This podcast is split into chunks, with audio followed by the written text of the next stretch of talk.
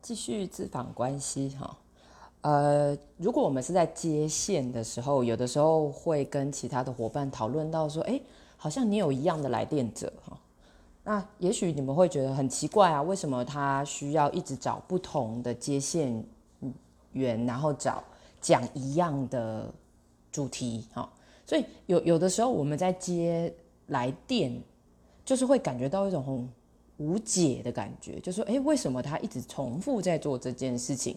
那身为接线者的我们，对他到底有什么帮助？甚至有的时候会自我怀疑，说有帮助吗？哈，所以可以感觉接线这件事本来就是不容易的，而且有的时候真的啊，事情会一直重复。我想这是为什么他需要打电话来的原因，哈。